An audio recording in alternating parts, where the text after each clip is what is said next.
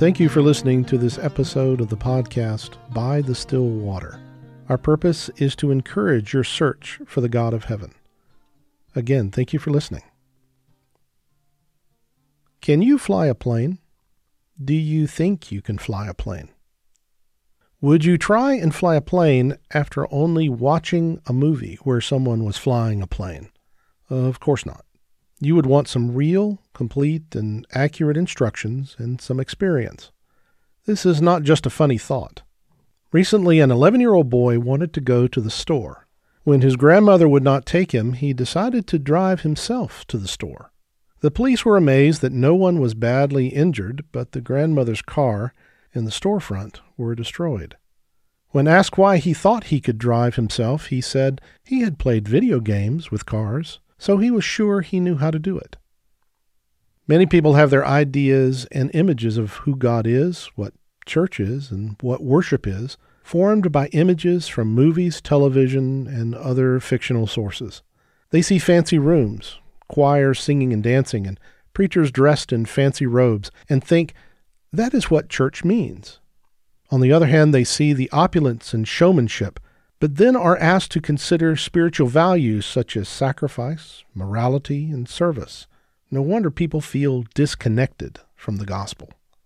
Others have the wrong impression about what it means to worship God. Some see it as time wasted or as an obligation to grovel at the altar of a being that does not care about them, but, as Amy from the Big Bang Theory once said, would take attendance. As difficult as it may be, I would like to ask you to set those images aside for a few moments and ask if those are the best sources of information. Instead, consider what it might have been like to be a Christian in the beginning of the story, long before there were grand cathedrals, light shows, and big productions. And as we do that, consider what has been lost in the noise of the modern church experience. The most basic misunderstanding is how we perceive the word church.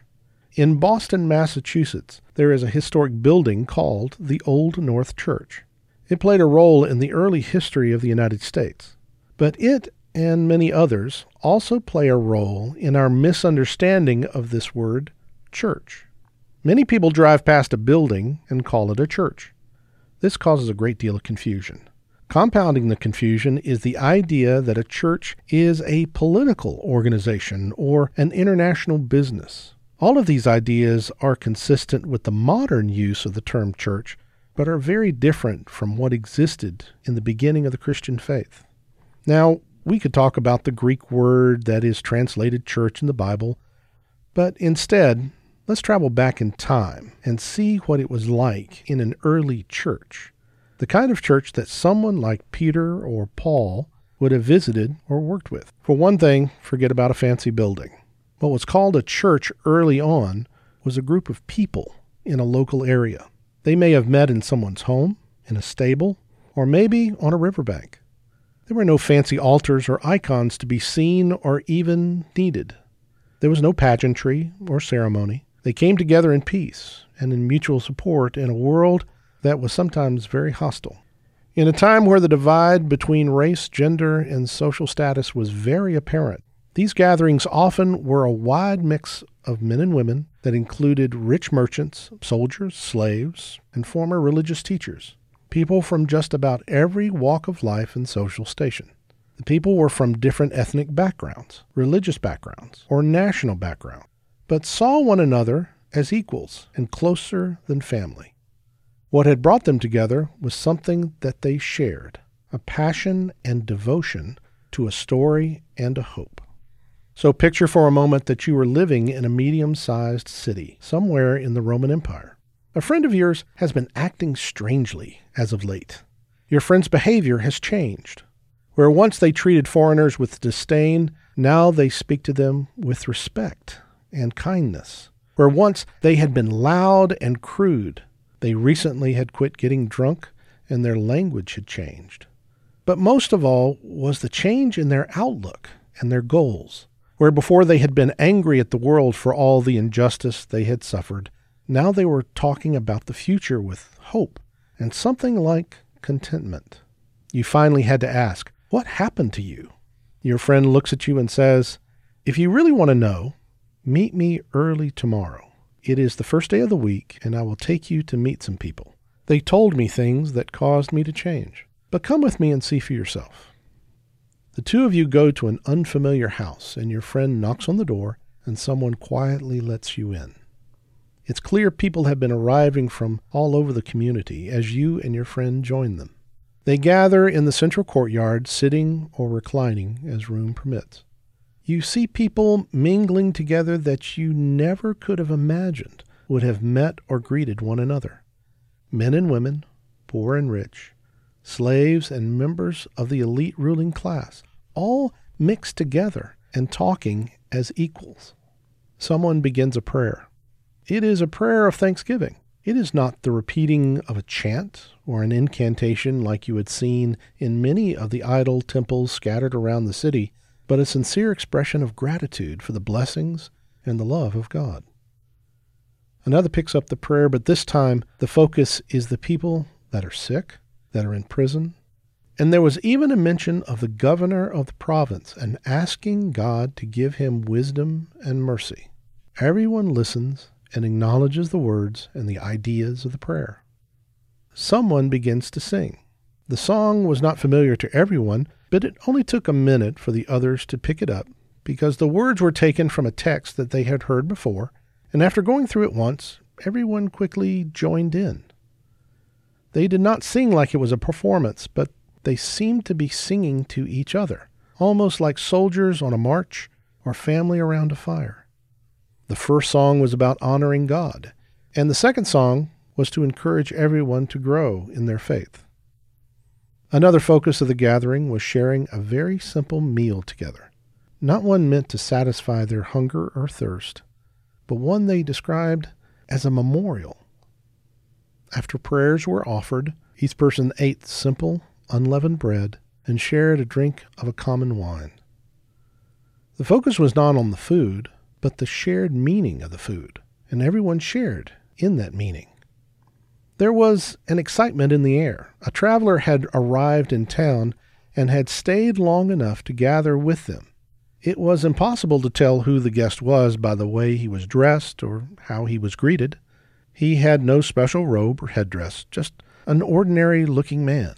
He was not called father or reverend, but if any label was used at all, he was called brother but so was everyone else. The traveler, who was a believer like them, clearly found the gathering familiar and felt welcome, like he had done this many times and in many places. They all turned to the traveler in anticipation. He was carrying a copy of a letter that was being circulated among the believers across the region, and everyone was excited to hear what it said. The guest tells them about the origin and background of the letter and then someone reads it out loud because there were some in the group that could not read or write. A copy of the letter was made so that they could keep it, study it, and refer to it later. There was a hunger for knowledge and instruction. As the contents of the letter was read, you noticed a name that seemed to be the focus of the letter. This one named Jesus, who was described as the Christ. When the gathering ends, you and your friend part ways. You walk away thinking of what you had seen and heard. The letter had spoken of love and goodness. You could understand the source of the change in your friend and in everyone you had met. You recognized the difference between the gathering and what you had seen in the idol temples and wonder what it was about this one called Jesus that could do that. This was a group like nothing you had ever seen before. This is just a brief sketch of what took place all around the Roman Empire and beyond. But what was spreading that changed so many lives? These people, like your friend, had heard the story of Jesus and they would never be the same. The story had changed them. They saw a different world, a different life, and a different future than before. They had a new view of themselves and of others. They had a new idea about what was important and what was meaningless. They all had something that many, including the slaves, had almost forgotten about. They had hope. Let's put this story in the context of the time. If we think back, it was a time when idol temples were everywhere. In some cities, it was required that you make an offering to the main idol and its priests before you could set up a shop or bring your crops in to be sold. It would not have been hard to see the political and commercial corruption underneath. Some idol temples were brothels, while others peddled healing potions and charms. They supported a society that often condoned the abuse or neglect of women and openly encouraged racism and the separation of the social classes. All of it reeked of corruption, politics, and greed. But what had come along was a different way. There is neither Jew nor Greek. There is neither slave nor freeman. There is neither male nor female. For you are all one in Christ Jesus. These words are from one of Paul's letters, the letter to the churches in the region of Galatia. When people heard this, they could tell this was not the same old corrupt idol worship repackaged, but a message of hope and forgiveness for everyone, no matter their station in life, no matter where they were born or what they had done in the past. And it came not packaged in a fancy temple, but in words and ideas, a message that was called the way or the good news. There are many descriptions of the early believers. One of those reads, and they devoted themselves to the apostles' teaching and the fellowship, to breaking of bread, and to prayer. Here is a real snapshot of what it was like to be an early Christian. This describes where the early believers focused their attention and priorities. Listen to the four elements listed. They were devoted to prayer. We heard that in the story. They were devoted to what is described as breaking bread. In this context, it is a reference to worship. They were devoted to sharing in the work that needed to be done. That is the idea of fellowship. And they were devoted to what is described here as the apostles' teaching. This is the source of the information, the way, the good news that we were talking about. They wanted to know the story, wanted to know what it meant, to understand its implications for their lives and how to apply it. This was what was changing them from the inside out. The hunger for the information and understanding was behind the desire to hear more and learn more. Letters, like the one described earlier in the story, were written to spread the message. The impact of the letters was profound. Some of the letters were circulated to tell the story of Jesus from an eyewitness perspective, while others addressed and corrected problems or misunderstandings among the believers. Some were letters of encouragement to remain faithful even in the face of hate and violence. All of them brought a greater understanding of Jesus and what it meant to be a part of the hope found in him.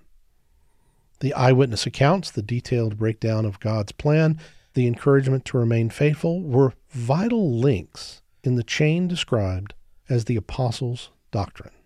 How powerful is this? To have as the focus the story of Jesus and all that it means? In later years, tens of thousands were killed, some in horrible ways, for their devotion to Jesus and to the good news. In our earlier story, you experienced the believers singing songs of encouragement. Such a simple thing can almost be dismissed as insignificant. But it was not insignificant to those who were being led to the arenas to be killed. They had such conviction in what they had learned and in the hope represented there that it is reported that they sang these same hymns while being killed by wild animals or burned alive. The words devoted themselves was not hyperbole. They were devoted. But beyond the history lesson, the message that was spread in the early days of the way, the same story, the same information, the same good news, is available to us. We can have the same conviction and devotion to the apostles' teaching. And we can still put our efforts towards spreading that same message of hope and peace. And we can still come together in simple worship and encouragement. And we can still reach the God of heaven in prayer. The things people struggle with in modern religion were not a part of the early Christian faith. There was not a fancy show or a huge corporation. It was believers hearing the good news, becoming convinced the story and the hope was true, and devoting their minds and lives to the God revealed in that story. There is an appeal today to reclaim that idea, returning to being devoted followers of the teaching to the simple worship, work, and personal relationships with Jesus that changed the lives of so many, and in fact, it changed the world. You cannot learn to fly a plane by watching a movie, and you cannot learn devotion to Jesus by being entertained by a stage show. You cannot find the connection that the early believers experienced from looking at grand architecture. You cannot engage in the intimate sharing as they did through corporate religion. If you want to do more than watch, learn to fly.